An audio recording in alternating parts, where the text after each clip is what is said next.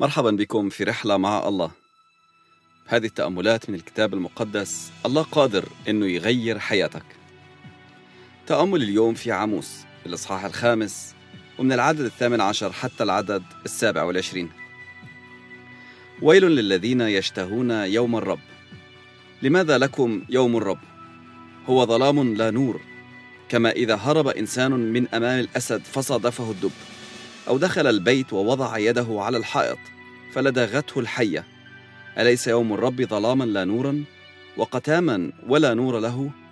بغضت كرهت أعيادكم ولست ألتذ باعتكافاتكم. إني إذا قدمتم لي محرقاتكم وتقديماتكم لا أرتضي وذبائح السلام من مسمناتكم لا ألتفت إليها. أبعد عني ضجة أغانيك ونغمة ربابك لا أسمع. وليجر الحق كالمياه والبر كنهر دائم. هل قدمتم لي ذبائح وتقديمات في البرية أربعين سنة يا بيت إسرائيل؟ بل حملتم خيمة ملكومكم وتمثال أصنامكم. نجم إلهكم الذي صنعتم لنفوسكم فأسبيكم إلى ما وراء دمشق قال الرب إله الجنود اسمه. في ناس فرحانة في اللحظة.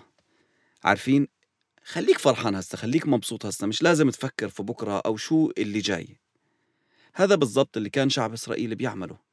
مستنين إنه إمتى رح يجي اليوم اللي الرب حكى عليه رح يعمل فيه الدينونة على شعب إسرائيل. بيقول لهم تتمنوا يوم الدينونة يجي؟ هذا زي ما يكون واحد بيهرب من أسد بيقابله دب. أنتوا أكيد العقاب واقع عليكم.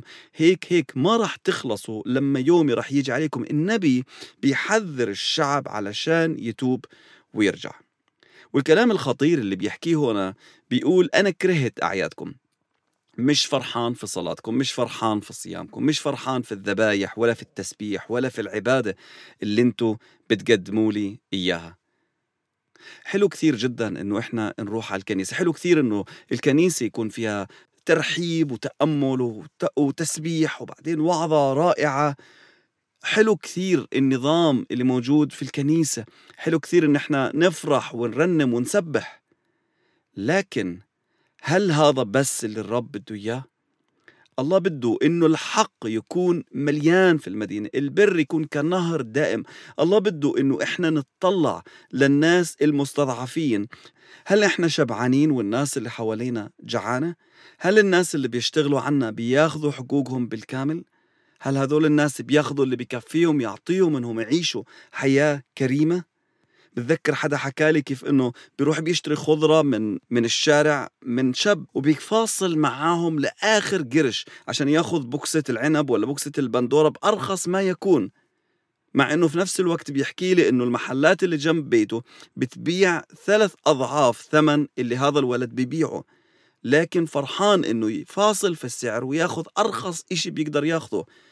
وممكن هذا الولد صار له طول اليوم واقف في الشمس علشان يقدر يربح من البندورة أو العنب اللي هو بيبيعه. هل إحنا بنحاول نتشاطر على قد ما نقدر عشان نربح أكثر؟ ما يكون على حساب الناس الثانيين. ولا بنقبل إن إحنا نترك الباقي للقرصون؟ بنقبل إنه إحنا نعطي هذا الولد شوي زيادة عن اللي هو بيبيعه لأنه إحنا عارفين في الحقيقة إنه إحنا جنب بيتنا بنجيبه بأغلى بكثير. هل إحنا قبلانين إن إحنا نكرم الزلم اللي جاي يدهننا البيت عنا بالشاي والقهوة والأكل وكمان بإكرامية بعد ما يخلص شغله؟ عارفين؟ لما إحنا بنبارك إحنا بنتبارك. بالكيل اللي إحنا بنكيل فيه بيتكال إلنا. زي ما إحنا بنعطي بناخذ. حلو إن إحنا نصلي حلو إن إحنا نعبد ونسبح ونروح على الكنيسة. لكن كمان الله بده إنه إحنا نكون موجودين علشان الناس اللي عايشة معنا في نفس المجتمع. تعالوا ندور على الناس هدول اللي موجودين حوالينا. تعالوا نكرمهم ونكون سبب إنه هم يقولوا بنشكرك يا رب علشان هدول الأشخاص. نشكرك يا رب عشان الكنيسة اللي موجودة في شارعنا اللي مش بتوقف تعمل أعمال خير. يا رب بنشكرك علشان جارنا المؤمن اللي بيجي بيطمن علينا اللي بيشوف احتياجاتنا اللي لما بيطبخ بيفكر في أولادنا.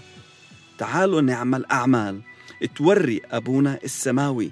تعالوا يكون همنا مش بس إن إحنا نوقف قدام الله ونعبده لكن كمان إن إحنا نكون إيد الله وقلب الله للناس اللي موجودة حوالينا. وين ما نتحرك يكون في خير ورحمة مش بس بيتبعونا زي ما مكتوب في المزمور لكن كمان بيطلعوا منا للمجتمع وللناس اللي حوالينا.